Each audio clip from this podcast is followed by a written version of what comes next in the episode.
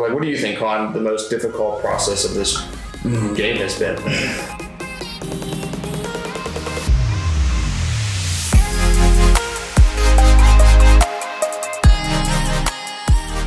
Cool. We got a pretty special episode today. We have one of the owners of, well, two, but one of the guest speakers from Nebulos Entertainment. The other one sadly couldn't make it. So it was pretty easy for me to track my brother down. So, but yeah, Con, thanks for coming on. We appreciate having you on the show. Yeah, no problem. Thank you guys for having me.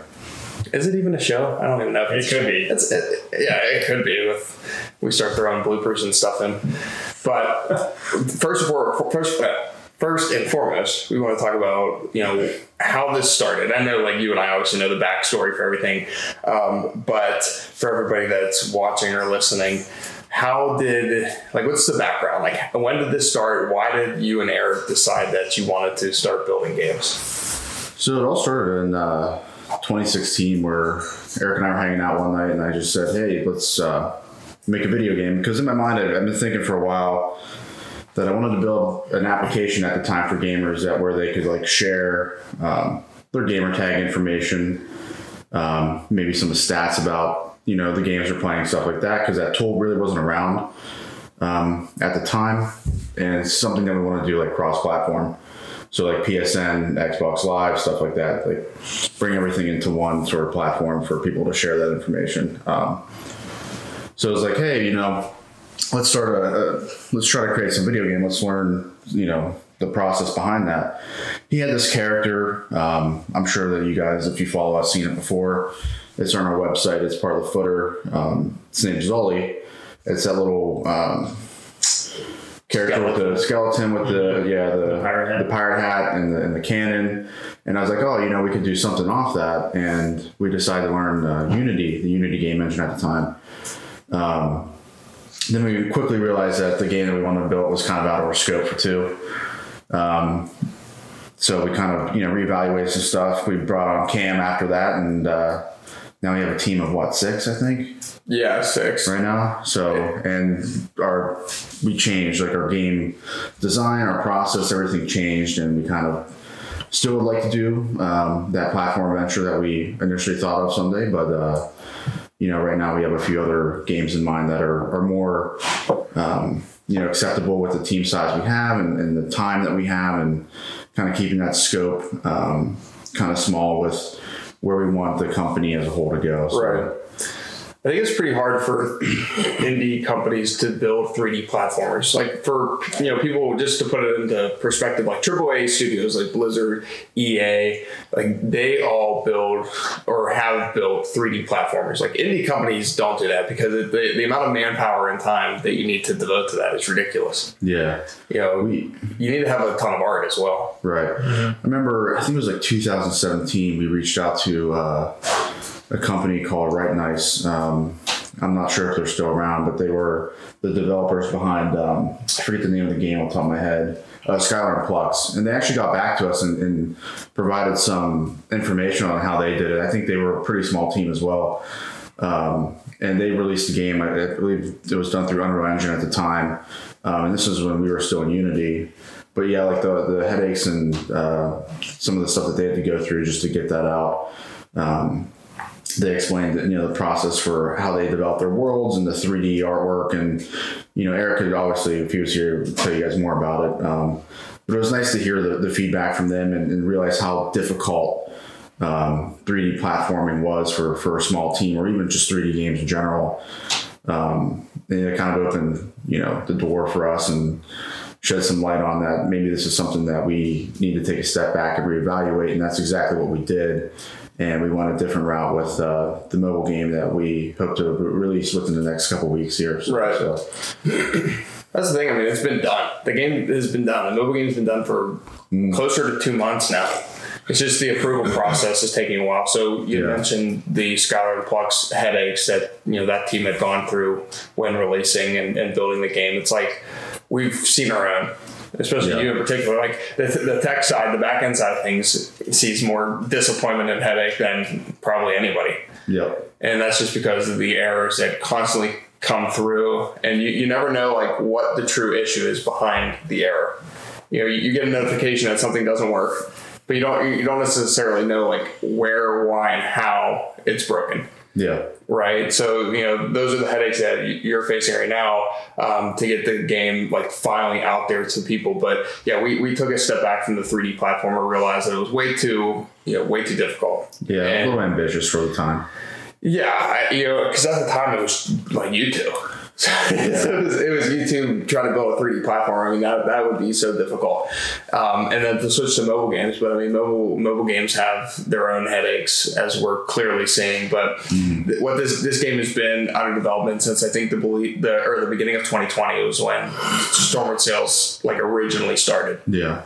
And so we're closing out 2021 here, but the game's been done since basically like October and you know so we're just waiting for like the final and it got approved by google It did. Yeah. so it's Three approved ago. by google apple is its own headache with unreal engine so like Yeah. con had mentioned you know we started in unity transitioned to unreal and in the future because we're reevaluating everything there's a very good chance almost definite that you know we switch back to U- what unity has become Yeah. because they've, they've they've had to make a lot of moves to continue to compete with Unreal because Unreal's free. You know, Unity comes at a price, but you know, Unreal being free, that's what a lot of people start with because everybody's you know Yeah. saving money. To clarify on the pricing for Unity, if I'm not mistaken, it's it's free for up to hundred thousand dollars in gross profit. After that, I believe it's uh, there's Pro and uh, some Plus plan. There's two different plans after that.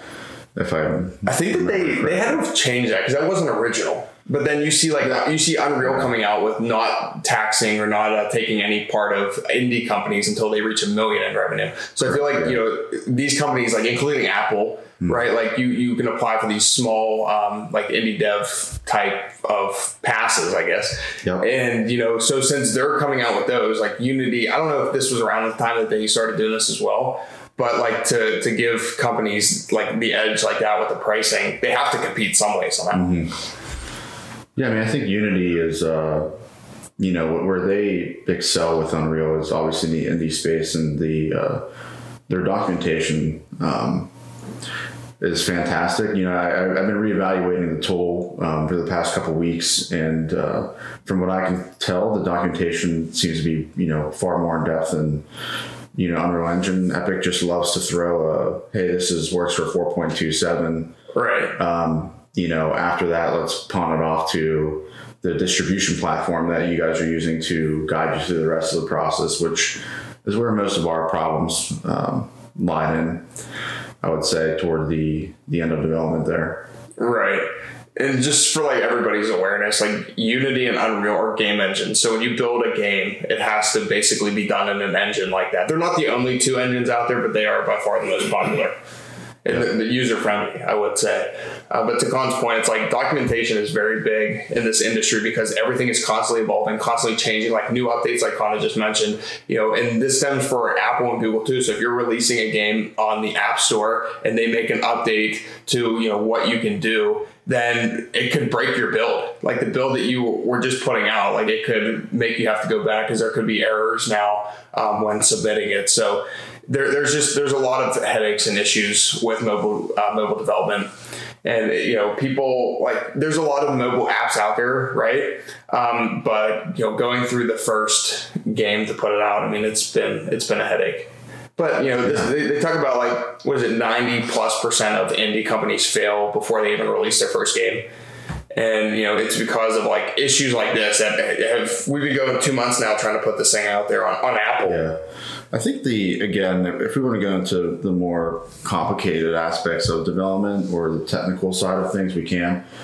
Um, but I think that failure, you know, based off of the experience that I have over the past two or three years now, would be with the publishing aspect. The hey, let's submit this to the store. How do we do that? How do we set up like code signing, which you means you have to sign um, your package to say that yes, you know, I am the developer of this uh, this build, and we're submitting it to your platform for you guys to review, and then to get it out in the people's hands. I think that's where um, you know a lot of the complication comes, and uh, where people, I would say, probably back out toward the most. Because going back to you know resources and looking at YouTube, I use as a great example here, um, and even Epic themselves and some of their documentation is that you know everybody gets up to this the same point right through the process. It's like, hey, this is you know let's package this bill, but they don't tell you you know how to get it onto the platform or if they do they don't include like in-app purchases or subscriptions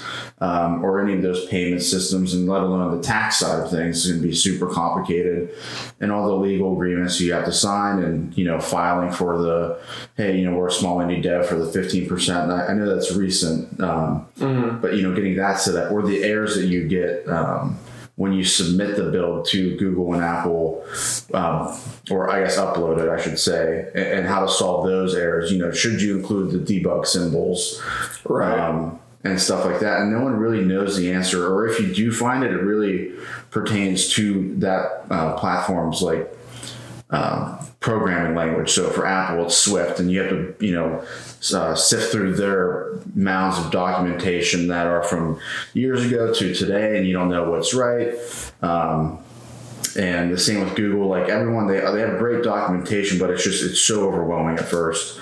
Um, and if you don't know what you're looking for, the the correct keywords to search for, um, it can become a very complicated process and really, um, I guess, hinder your morale when it comes to just finishing the project.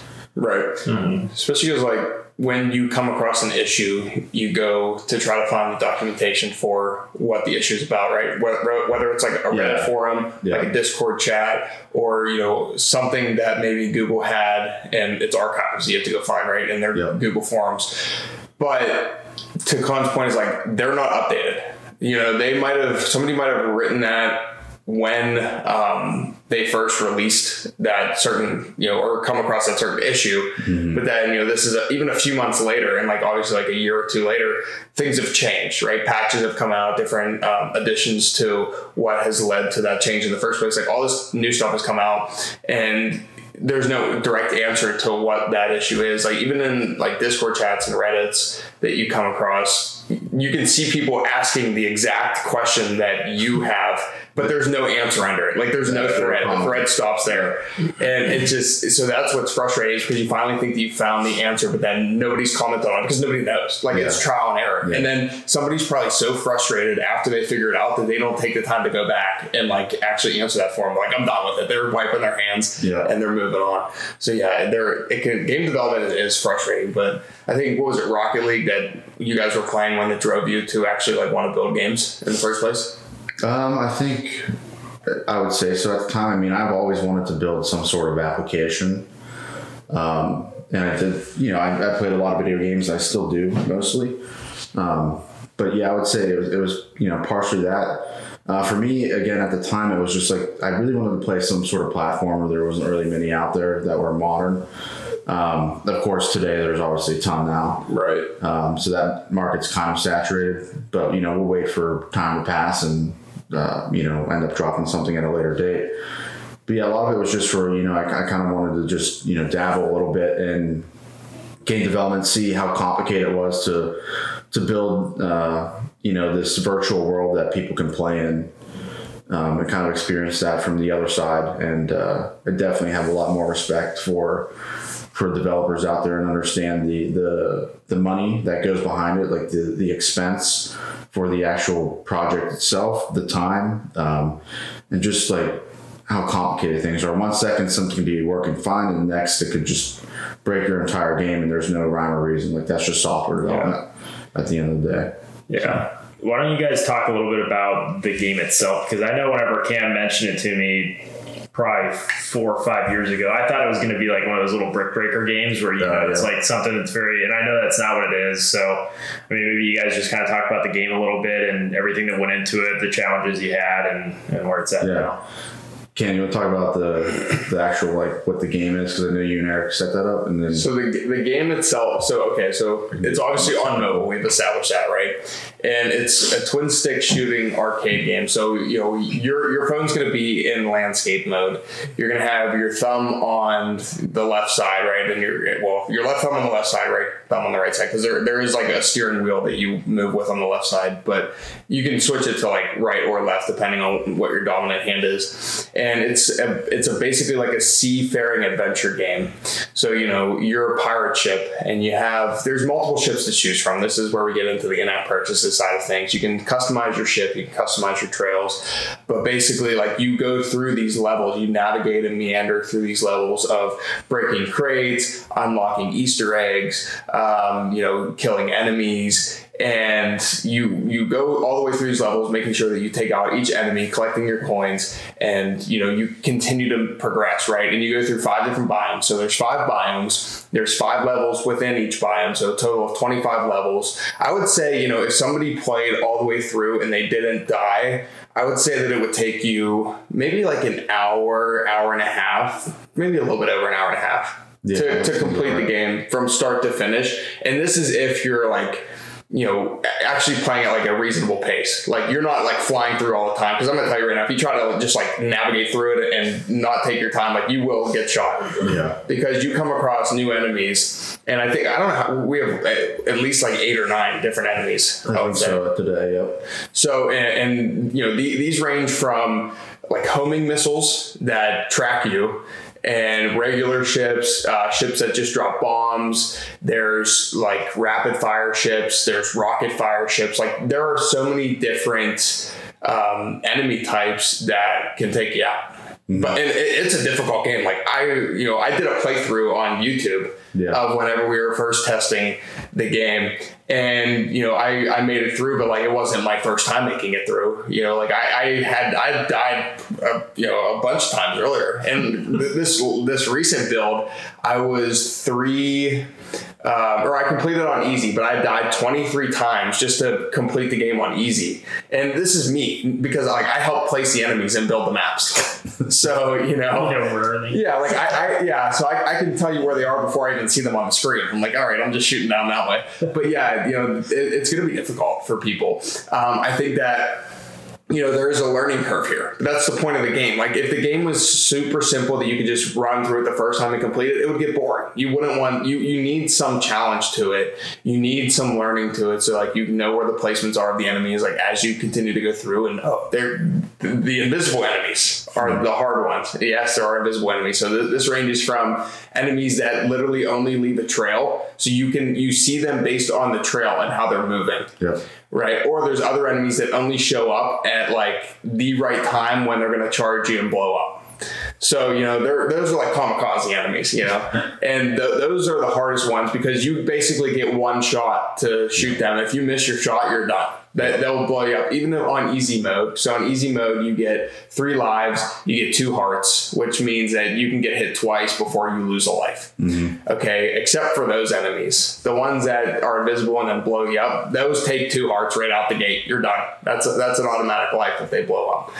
And you know we do have power ups as well. We have shields, we have rocket uh, power up, we have speed boost, we have um, the double the double shot off the wall. Because like the, the goal is to play the angles off the wall right? Yeah. Because you, want you want to um, be you know you want to be tactical about it. It is a strategic game, and you know everything is hand drawn.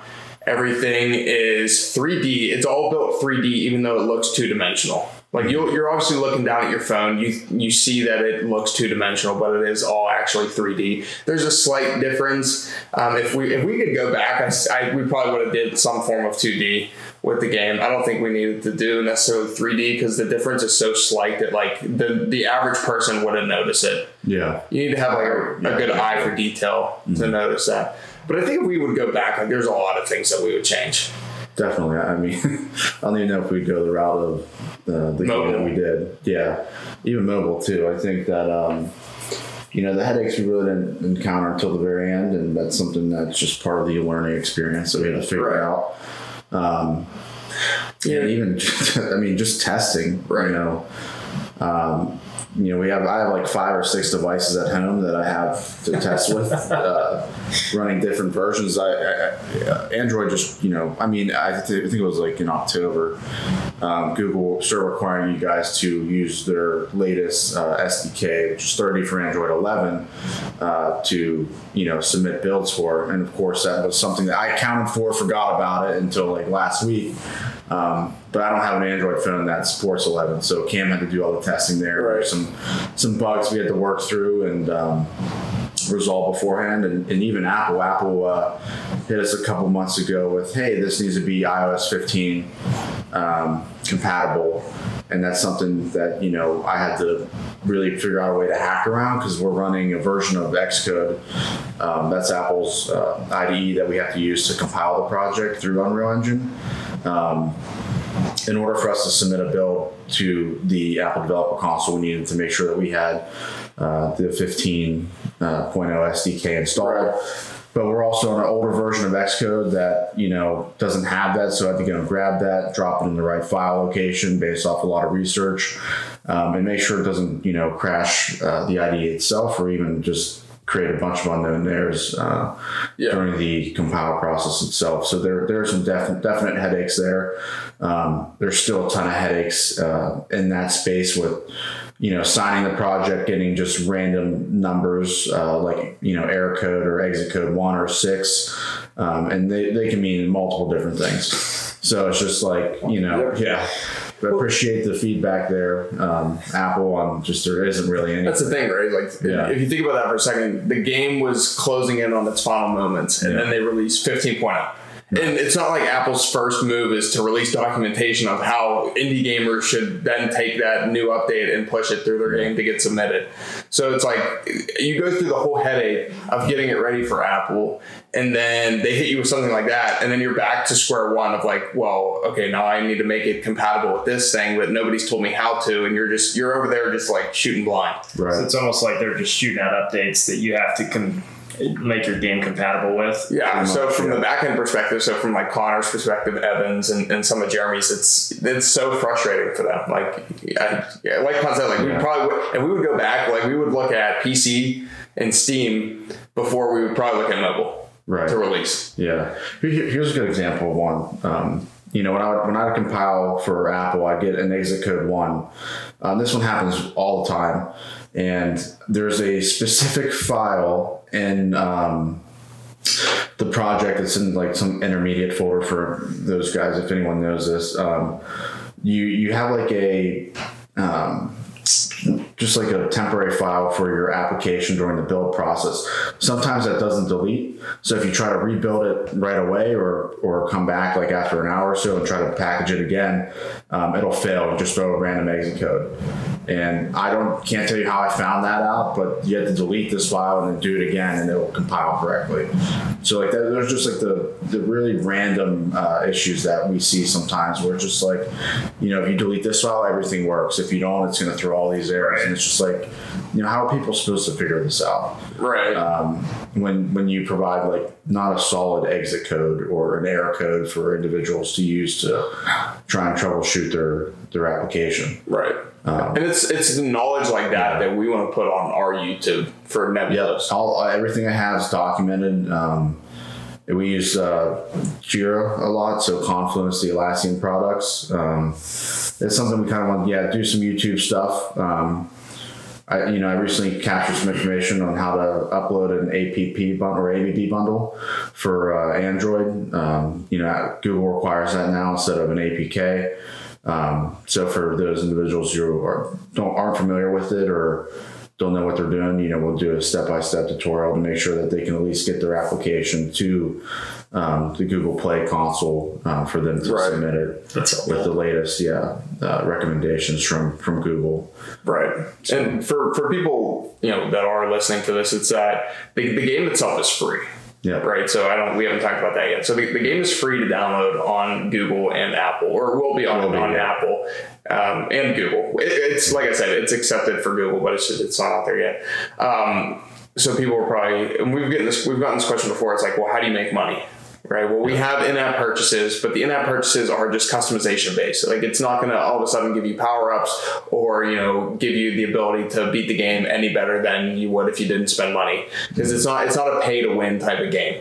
You have to actually use skill for this game, and we knew going into this that it wasn't going to be like a game that could make us right? As a company, they could break us more than they could make us because if we came out of the gate charging people for everything, then you know we're going to get backlash, and then there goes the whole PR side of things. We're just going to get destroyed. Mm-hmm. So you know you, you can spend money on coins for customization purposes. Not that you have to. You can still collect coins throughout the game, and there's a multiplier as you continue to change your level. So from easy to normal to difficult, like the hard difficulty, you get a uh, times multi like a two times three times multiplier, so that you can actually generate more coins as you go because uh, on hard it is hard. You get one life. That's it. You're yeah. done. Yeah. Um, one life and one heart. So one shot, you're you're next. Yeah. So you know, it, we knew going into this that we, we wanted people to experience the game. We wanted people to see the artwork, see the development side of things because it's a smooth game. Like it is a very smooth game, and it's a good looking game. Like it's very cartoony type style, and this is because like we want people to see as a company that has released one or will be releasing the, the first game like with no background at all in game development. Like this is something that is ridiculous. Yeah, like no, I completely agree. this this style and the gameplay alone is something that like we as, as a you know a bunch of young people probably like shouldn't be capable of doing but here we are, here we sit. Mm-hmm. And you know, to put out the quality that we are putting out, it's beyond anything that I probably would have thought that we could do. Uh, same with Yukon, and I'm sure Eric as well. You know, but here we sit, and the game will hopefully be out once Apple approves it here shortly. So. Yep it's not it's not a game about making money. It's a game about showing what we're capable of. So when we go out into the future and we start like a patreon or we start a kickstarter for like the next game that we want to do you know there will be people that have seen the work and what we're capable of doing on like a, a small budget. Like imagine if we had a bigger budget right? You know and when i mean small i'm talking like you know two to five thousand dollars Mm. You know, that's ridiculously small. But you're able to make this game if you continue to devote time to it. Because, like Con said, it's like Unreal Engine is free, but we have, you know, Adobe, we have obviously like business expenses because we are incorporated. Yeah, we have Atlassian Suite. Right. We have servers. We have one, yeah, one to two servers now for our source control. Right. Yeah. So, you know, those, to, to, put it into perspective, like right now, like we've cut our monthly expenses down to, I believe, like $120 a month, mm-hmm. which is like realistically speaking, it's nothing. Um, but you know, those continue to build up if you're if you have no yeah, cash flow. Twelve hundred a year. Yeah, you have yeah you have no cash flow, right? right? So you know we're that's at the point where we're at. Um, but you know we'll get this game out there and let people see it. I think like the most um, difficult part has been this final submission process, right? But like, what do you think on the most difficult process of this mm-hmm. game has been? Because I know that you've going to be my question. oh man, who is this guy? Leave him at home. I mean, we definitely had some weird bugs. Um, I'd say the two for me were one we had obviously are always toward the very end was um, the Google Cloud Save um, bug that we had a couple months ago. Um, where I believe like just nothing. Uh, oh no, I'm sorry. The game was crashing, like sp- switching between levels every once in a while. Um, and you know, I was doing like some crazy logging, and that's when I learned like, you know, oh man, plug that Android device in your in your PC, and you can capture a bunch of logs. Um, but I mean, it's it's just so extensive.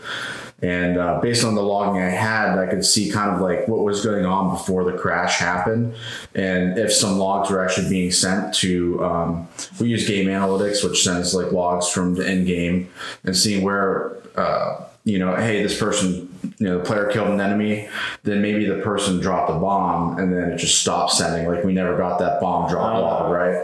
So it's like, okay, what was what was the commonality between um, you know what the player was doing, and then when the game was crashing, and I noticed it had to, to deal with the save game. We were just saving the game too often. Um, and that would just spike up memory usage and cause the game to crash just at random times. Um, so after redoing that whole system, which was what Jeremy uh, took care of, um, that actually solved that problem. So we, we kind of are only uploading it to Google's cloud system um, every Right. once in a while now. But that, that, that was something that took us probably a couple weeks to figure out. Um, and was just like, you know, getting everybody in a call together, you know, scheduling that or just trying to narrow down, you know, what could be potential issues, making Right. sure that this is actually a problem that's happening. It's not just the device I'm on. So testing across multiple devices, confirming that everyone's seeing it, uh, trying to go back different versions, which we know worked and we were still seeing it. Um, at, you know, so something changed on their end and, and something changed on our end, which caused this bug. But for me personally, it's been the final process. The, you know, just the Apple side of things. Um, Right. you know, the first time, you know, we got some private API call that the version of Unreal we're using um, has a bug in itself where you set a distribution build for those who know it, like the shipping build, the final build. Um, that we were actually uploading a debug build, but that version of Unreal just it never worked properly. So to change how we were packaging it, it, it always sent, sent a debug build no matter what, even if you specified shipping. Uh, so Apple denied it the first time. The second time uh, was for in-app purchases. Um, which legit weren't working, but their documentation was kind of confusing for testing. Um, you know, they had how to test it for Swift developers, which seemed pretty uh, straightforward, but for Unreal Engine or any like you know game, um, really didn't specify that information. And Epic Right. had nothing, right? Yeah. Um, Epic, for as much money as they have, Yeah, like they can easily hire a team Right. to keep their you know like a, I'm, I'm not even talking like a two person team i'm talking like a 20 person team Yeah. i mean they develop fortnite right you know that that, that game alone continues to skyrocket them so you know they could develop a team to literally dedicate their hours and their time to keeping this documentation updated and they just don't do that Yeah. like it's just not it's not a department there um, you know it's but like we have a discord. You know we have obviously social media that people can join and, and they can ask us these types of questions. And like i had mentioned we're going to get better with you know doing youtube Yeah. and putting this information out there as we stand with the knowledge that we've acquired and the documentation that con has uh, built up over this you know two year long process so that people that are going against the same struggles and the same headaches and the issues because they are clear as day here Yeah. right? That you'll be able to hopefully take this information and this knowledge and run with it. But i want to go back to like one of the things you just said. Is that you had said that we've had to revert to a bunch of backups right like over time over the course of a few years like if something was wrong in, in an update we had to go back and like we looked at our backups that or yeah, different. We tried builds from you know a couple months ago. Well, right, right, right. But my, my point for this is like, it, for people listening, like, it is very good to have a system in place that you can revert to a change that you've already had, right? So, like, you, you want to have a system in place where you can go to a backup if you need it. Yeah. So, not like you don't want to continue to overwrite your process every time you save because if something is wrong in the new like game or the new um, process that you just implemented and you have nothing to revert back to, like, you're going to be in a, for a world of trouble. Yeah. So, definitely have something because we use So we use Perforce Right. as our source control uh, software, uh, which you know that's what Epic uses um, for you know their development of uh, their applications and video games stuff like that. Um, it's free for five users, um, or you could do the free for twenty workspaces. I believe is still the, the case there. Um, you know you can host it on your own uh, local PC. Uh, if you're working with a team that's you know spread out in different geographical areas, um, I recommend spinning up a server on some sort of like hosting platform. Uh, we use DigitalOcean, and uh, we use a Linux box, and we have the software installed there. Got our SSL certificate, so that encrypts traffic. Uh, so you know when I commit a build to that server that lives in somewhere on the East Coast, you know that connection is encrypted. Um, and then you know I have uh, one of our other developers pull down that build or that change, um, and that connection is encrypted too. So it's something that we thought about. Uh, you know, works for the small team for the time being, and I highly recommend um, anyone that you know is pursuing this, whether even if, if it's just one person, to always use source control in case you break something you need to revert to. We've had to do it hundreds of times, um, and it's saved our butt a few times for sure. And uh, you know, we'll, we'll be pushing out some some documentation on how to get that Right. set up. in the future um, for Unreal Engine because we, we do plan on uh, definitely changing a lot, and we can talk about the future of Nebulos. Yeah, soon. we can talk about that closer to the end. But like, I, I feel that that's a good piece of advice. Like a piece of advice that I would give somebody is that you don't need to necessarily do everything in house by yourself. Right. So like we we did the soundtracks, all the art, all the development, like everything is Nebulos related. Like it's all done in house. Now, when you look at the Unreal Store and all these people that have packs out there for you to use, like you can buy them like anywhere from uh, some of them are free, Yep. right? But like 5, 10, 15, 20, 25, 30 dollars, whatever the price might uh, might be, you can use these for your game like and and I don't know, I don't know how the credit works, but I think once you make the purchase, like you own the assets and you can use them in your game, and that's like what a lot of a lot of other indie companies do is because when, when somebody goes to build a, a, game like this, maybe they're good at like one thing or they're good at two things, and um, they're not good at like everything though, right? So if you if you're good with development, you might suck with art or you might suck with music. You know, so like you need somebody that's either an artist or somebody that has some musical composition talent to come in. So like you'll either outsource to, you know, another freelancer to do that or you'll just make a purchase of a different pack of some sort to do the game. So like like I said, we decided to do everything in-house, mm-hmm. which makes it a lot more difficult. If you can It's leverage bit out more personal though. it, it does. It does. Yeah. I mean, you you you own like everything at that point, right? And it's it makes it more proud uh, from like our perspective. However, like I, I feel that there are a few things that maybe we could have saved like a little bit of time with if we would have just put twenty to thirty dollars. Yeah, definitely. I think one word of advice that I have for people who are starting out here is just uh, be very cautious with the plugins you choose. Um, they can cause multiple headaches down the future uh, or in the future. Um, you know, we, we, we've definitely had some issues with our fair share. I think we have three total. Um, and we bought one third party for, you know, uploading to Google and uh, Apple or iCloud servers for your saves um, just because the mobile market is moving so quickly, and depending how long it takes for you to develop a game, um, just be wary that these plugins can break. The developers who built the plugin initially may not may no longer be working on updates or anything, and it can cause a large headache for yourself uh, down the road. So just be cautious there. You know, choose wisely. Uh, our assets are pretty pretty safe. Um, you know, just just be wary that they will increase your game file size. So anything you don't need, I would just blow it out when you're ready to, you know, send that on over as the final build. Um, but yeah, just you know, just be cautious with some of the plugins you definitely choose there because they can cause multitude of problems. Right. And to Con's point, you want to blow that stuff out and get rid of it because like it'll downsize your package. Yeah. So when you submit it, your final package won't be as heavy, which helps your download speed, your install speed. Like it, it just helps the game run a lot smoother because you're not trying to get all this extra stuff in there that you don't Right. need. So you know there have been a lot of challenges. There's been a lot of highs and lows. Like you have to sacrifice sleep. We've all sacrificed sleep. Yep. To, we, we get in these Sunday calls, and, and to Con's point, it's like a lot of this was done with a beer in hand.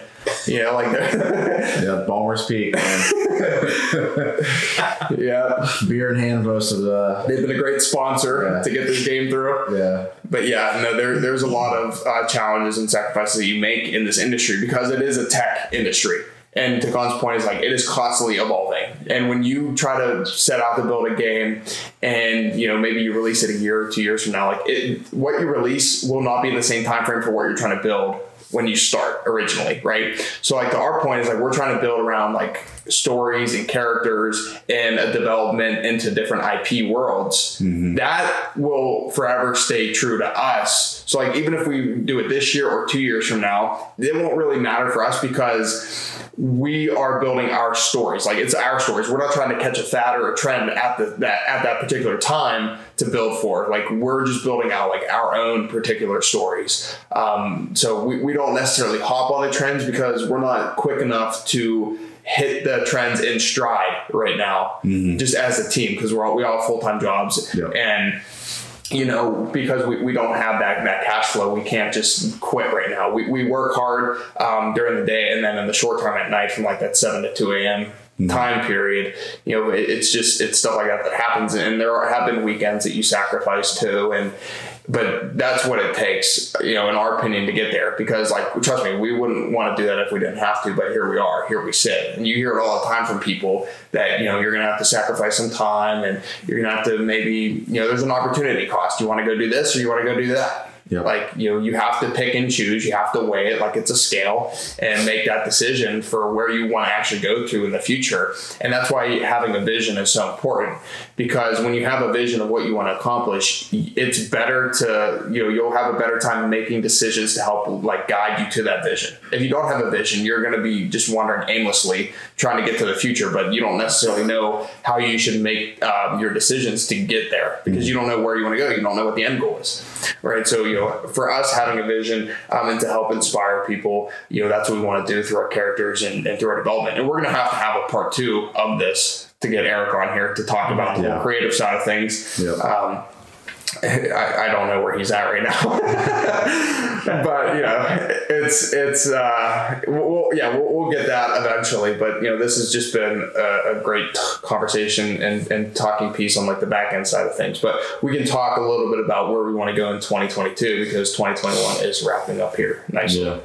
So Um, yeah, so for the, the team as a whole, um, you know, not speaking non-creative aspect because we're still kind of determined like really what our next project is going to be. Um, so speaking of you know some of the tools that we're going to be using, um, kind of where we want to go, uh, we, we definitely are leaving Unreal Engine behind. I think that you know we definitely learned a lot. Um, you know, from that engine, and it's been great. Um, it's also been a curse with a, a lot of the issues that you know occurred. Um, and so we actually we're moving back to Unity uh, just for some of the tools that they have built in, and you know how we can get builds out to people's hands, or you know something that they support. Uh, you know, we don't have to do our own in-house stuff uh, like Perforce and stuff. So, you know, we'll be leaving Perforce behind as our source control. Uh, once we feel Stormward Sails is in a good good spot, you know, we'll we'll decommission that server and uh, you know we'll we'll move over fully to Unity. Um, that's a space that will be going, you know, be more moving forward. So that's you know, no visual scripting. I mean, they do have some tools there, but that's something we kind of want to get away from is that visual scripting stuff. We do use a lot of blueprints in Unreal. Um, I personally can't stand them, so I don't use them um, unless it's absolutely uh, necessary. Uh, I, I like to, you know, just write my own code if, if need be. Um, so we're going to be, you know, moving toward that, changing our source control. So for those techies out there who really care about what we're using, uh, we'll be using plastic SCM for that, which Unity bought back in 2020, I believe. Um, so integration is only going to get closer uh, into, you know, that engine from what it is today. And uh, I think other than that, we're pretty much sticking with uh, our Atlassian suite for documentation for you know issue tracking. Um, the integration with that and plastic SCM is, is pretty decent. Um, and I think other than that, that's that's really where we're headed. I think that we're ready to to move past Unreal in terms of platform uh, specific stuff. We're still kind of you know determining. You know, do we want to continue with mobile development? Do we want to try it for PC? Um, those are some internal discussions we're still currently, you know, trying to figure out at the moment. Yeah, that's we'll have to figure out those as Yeah. we go. And it's the same thing with like how much story do we want to release because we're going to be Right. like really getting into stories. Before we wanted to hold back, but now we're at the point where it's like, well, we have nothing to lose. We might as well just push it out and start like releasing these characters and, and showing what we're capable of. Um, so yeah, we're gonna there's there's gonna be a lot coming in 2022. Hopefully, not as many headaches with the development side if we switch Yeah. to PC instead of mobile.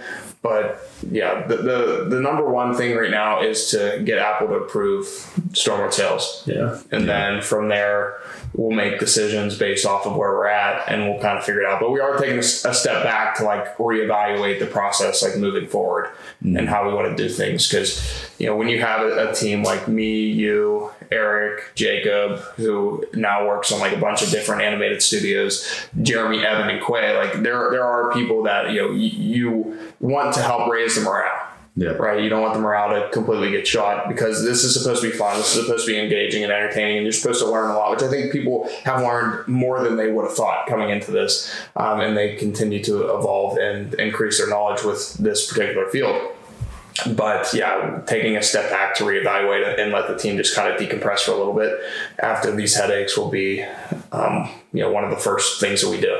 Yeah. Going into 2022. I think the big thing too now is that, you know, I would say even today, we, we have a finished product. Right. Um, a lot of people can't say that. Um, so I think that that's one thing that, you know, the team's proud of that we have something to show for it that, you know, you could always go into that job interview and be like, hey, you know, I this is something that I built, right? This was my um, this is exactly what I worked on. You know, here's the evidence right here. So, you know, it's not like if any of these individuals that wanted to move on that they could, you know, apply for a position, um, you know, in the game industry. And I know that for a fact, one thing that they look at, do you have a finished product? Yes, I do. You can download it here. Um, I contributed this much to it, and they can see that they can play it, you know, themselves. And I think that that's something that personally I wanted to do for the team that we have um, is to just, you know, provide them with those tools. Let's give them a finished product if in case they want to go a different route at some point. Um, you know, because you know we're here to support our team um, and the best that we can, and, and you know their career paths and stuff like that. You know, we're always looking for um, you know, new individuals, new talent uh, to bring on, and, and, anyone who wants to, you know, be part of a community and, and help out with, uh, you know, building, you know, a, a, world that they can see themselves being a part of, or, you know, bring different ideas that to the table that we could, you know, make their uh, game or view come to life um, any way possible. I right. think is kind of something that uh, as a whole strives to be. Um, you know, we're really based around our employees and, and team members, and we want to make sure that um, you know we do as much as possible for them moving forward. Yeah, most definitely. Did you have any closing questions, Kyle? Uh, what's been your favorite part about the whole game production part this year? We talked a lot about this different uh, failures. We've talked a lot about the downside. downside, which are important. I mean, you know, you have to experience all those to find ways to the successes. But I think for me, it was uh, when did we do the beta? That was what March. That was pretty cool. That was so yeah, we did a, pri- the private beta. Private beta just to say, you know, there's definitely still a lot of stuff that need to be done, but we want to say, are we headed down the right path, right? Like, is the game fun and engaging? And of course, the number one response was this was too hard, right? yeah, that was my response. Yeah. So we, you know, we, we, we, we, we, we kept that hard mode for for those individuals who really want you know that challenge when they're on the bathroom, right? basically, basically, yeah. Like it's that it's the, the challenger. So we kept that but we added your uh, normal and easy mode with the lives. Um, you know, you can't you can't kill yourself anymore on, on easy mode. Um, right. Um, you know, uh, cannonballs are travel definitely a lot slower. Uh, I think enemies now can shoot themselves or something um, on. Yeah, they can hurt themselves. Yeah, they can hurt themselves. So we definitely took into account a lot of a lot of things there, and as you can hear, it still seems difficult. It's still, I mean, there, yeah. there's still challenges to it for so, sure. You you just have to you'll have to play it more than right. once. Definitely, yeah. I mean, there's there's 25 levels. You know, if yeah. we if we did of like a hundred levels or a few hundred levels, then the we would have made it a lot easier to get into it. But there's because there's 25, like there's a gradual increase of difficulty. Yeah. But sure. you know, because I was playing it, like the the fourth biome the, the third and fourth ones are the hardest. So this is the swamp and the volcano biome. Yeah. The volcano biome is the hardest, then the swamp biome, and then the Aurora Isles, which is the fifth biome. That would be third. And then you obviously have um, the the Shipwreck Cove, which is the second biome. That's the fourth hardest. And then the easiest one is the first biome, the Harbor level, because mm-hmm. you have to like you know in like get it get into it, like ease your way into it. But there there is a gradual increase in difficulty, um, and that's just with the introduction of new enemies and you know but we did make it easier we did yeah i think you and i we made it to well, I mean, you beat the game on easy, but I think in, in, terms of hard, we made it to what the second biome when in beta, before Volcano. I beat the game on hard for what we had in beta. That's what Yeah, the YouTube I, video yeah, was. yeah. Right. Like so we we beat so we're pretty. Yeah, I think we're the only two that have actually beat it so far. Yeah. yeah. Well for testing purposes like that's what we Yeah, had. we had to do. Yeah, I mean, it was it was tough. It took us like, I mean, for me, it was a couple tries and then like forty minutes, I think. Yeah. So I've yet to play the new levels. I haven't, I haven't tried them out yet. Um, aside from you know hopping in and, and testing some mechanics that um, I implemented, but a full playthrough, I have yet to to see what those are are like. I know there are a few little issues that I'm ironing out to before we release it. You know, now that we know the process for getting that up to Google, um, you know, we can throw out a patch real quick and. Uh, you know, make sure the final release is the best that it can be. Right. So, Yeah. yeah, I would say yeah, the beta was probably the most uh, you know fun, engaging part of this year. Um, in terms of development, the whole just the bugs. Yeah. Some of the bugs with like the turrets firing just randomly, uh, ships floating off in the air when you start the game. Um, the Flying Dutchman. yeah, just some stuff like cannonballs like hitting a wall and just you know taking off. Uh, just just some fun stuff like that. You know, we, we've seen some some weird issues. Uh, but those are probably probably the best some of the best moments uh, at least I've had for development. So Yeah. Yeah.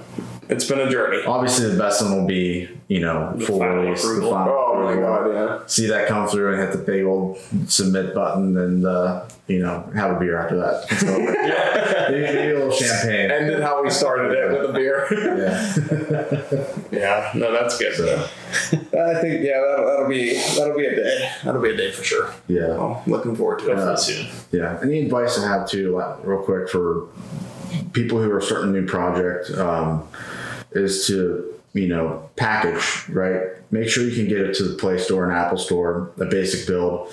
Uh, you don't need to submit it for review, but you can just get something up there, whether or not it's a Hello World or whatever. You know, make sure you understand that process first before you start your project. Uh, that's, you know, definitely one thing that we learned uh, through this project. Uh, you know, just make sure that you document that, you understand that. And the other thing is to just always package. You know, you make a change um, and you don't have continuous integration set up. That's a whole other topic we can go Right. some other day. Um, just package the build. Make sure it packages so you know that if you made a change and it no longer packages, that you can be like, okay, well, what in this change broke it? because you don't want to go you know months down the road and realize that you can't package your build to even get to Apple or Google, and it was kind of you know all for nothing, right? You're going to spend months just trying to figure out what it is that broke it, where it broke, and stuff like that. So just you know, those are the two things that I words of advice that I have for anyone who's kind of starting out or starting a new project. Um, if they if they don't do that already, so Have some patience. yeah, patience, Patience. absolutely. It's going to be frustrating. Mm-hmm. More so for the back end than anything else. But yeah, Yeah, I, mean, I think there's some, some definitely some complications with artwork and the creative side with particle effects and all that stuff. I know that that can be a, a pretty big headache too. Um, but Eric would obviously elaborate a little more on that one. yeah, you guys he- have him on. So right. Yeah, we'll have to track him down. yeah, yeah. Manhunter. I know. Definitely an interesting inside look on like the coding aspect of everything because me just playing video games, not Yeah. knowing what goes on, like I get mad when someone doesn't push through an update to fix some glitch in the system. Meanwhile, you Right. know, just like you had explained, it it's not really just like a, oh let me patch that. You have to like go back and backtrace and figure out Right. where the issue is, and then fix the issue, and then republish everything. Yeah. Just seems like a process. I mean, at the end of the day, a simple patch could break something. You know, I mean? like it's just it's software. At the end of the day, it's software, and it's uh, it's very very complicated. It's hard. It's you know, it's not meant to be easy. Game development's hard, and uh, you know, I respect that now and I understand. I think the team realizes that, and uh, you know, even the small indie games that on Xbox or PlayStation or PC, you know, I go in and support them because you know what they build. I mean, I'm sure they went through some some pretty hard times, and just you know to see their work out there for people to play and you know give constructive feedback, I think is important. So, uh, you know, I, I do what I can to support those small indie devs out there um, and appreciate the hard work that they put out. What are some ways that you can support them? Uh, for me, it's just playing their game. Really, Playing the game. the big thing is playing the game. Um, you know, if you like the game, uh, if it's not, I use Game Pass a lot to test it out. Um, I'll typically buy it after the fact to show my support there. Um, you know, leave a review too. I think that that's important. Yeah. Um, a constructive one. You know, if the game isn't that, that great, don't just say it sucks or this was terrible. Like give them, you know, constructive feedback Right. or, you know, I always like to look up the company. Um, typically they have a website. Um, so you know, definitely go on there, and if they have some sort of portal to relieve, to leave a review there or any feedback there, you know, that's definitely something I recommend. Um, but yeah, at the end of the day, it comes down to just playing the game. You know, don't don't write a review for a game you haven't played um, just based No. off some other. It's like a verified buyer. Yeah, you just Yeah. want, yeah, you know, the, you know, it's, there's a human on the other side, right? Mm-hmm. Um, with with emotions and especially the smaller companies. Yeah. Right. You leave a bad review for something you've never even tried. Right. That that's going to hit them harder than if you went to you know like a AAA studio and left them a bad Yeah. review because you thought that EA didn't make the Yeah. best Madden game for Yeah. that year. Right. You know. I mean, you're not going to get to every indie game out there because there's so many, and you have other things to do throughout Right. the day. And um, but the, yeah, the big thing is just play the game. You know, that's that's really. I mean, that's what I would care about. That's what we care about is people playing the game. Sure, you know. Uh, an in-app purchase or some sort of payments nice here and there but at the end of the day we want to see that you're enjoying the product that we put out so Right. I could probably speak for for some of the other developers out there that that's what they want Yeah. Yeah. I mean, if we can help people like want to get into game development, I think that that's you know that's good as well because yeah like it, it is it is hard. Um, but i think with a lot of backlash that the gaming industry has faced over the last few years like you know becoming an indie company. Yeah so. Yeah. Good but all right well we'll wrap it up there. So if you liked and found value please feel free to share with your friends. As always thank you for taking the time to listen. You can follow nebulos uh, on social media at n-e-b-u-l-o-s underscore e-n-t on facebook instagram pinterest we, uh, we also have the website nebulosentertainment.com which is We'll be pushing out an update soon. yeah, pushing out updates Yeah. soon. Um, and because you know Nebulos is doing a partnership with Iron Pulse, you can use code Nebulos on the Iron Pulse store, and this is a supporter code. You get free shipping. Nebulos gets ten percent of your purchase, so there is um, going to be that partnership there. And remember, no matter what you do, be all in.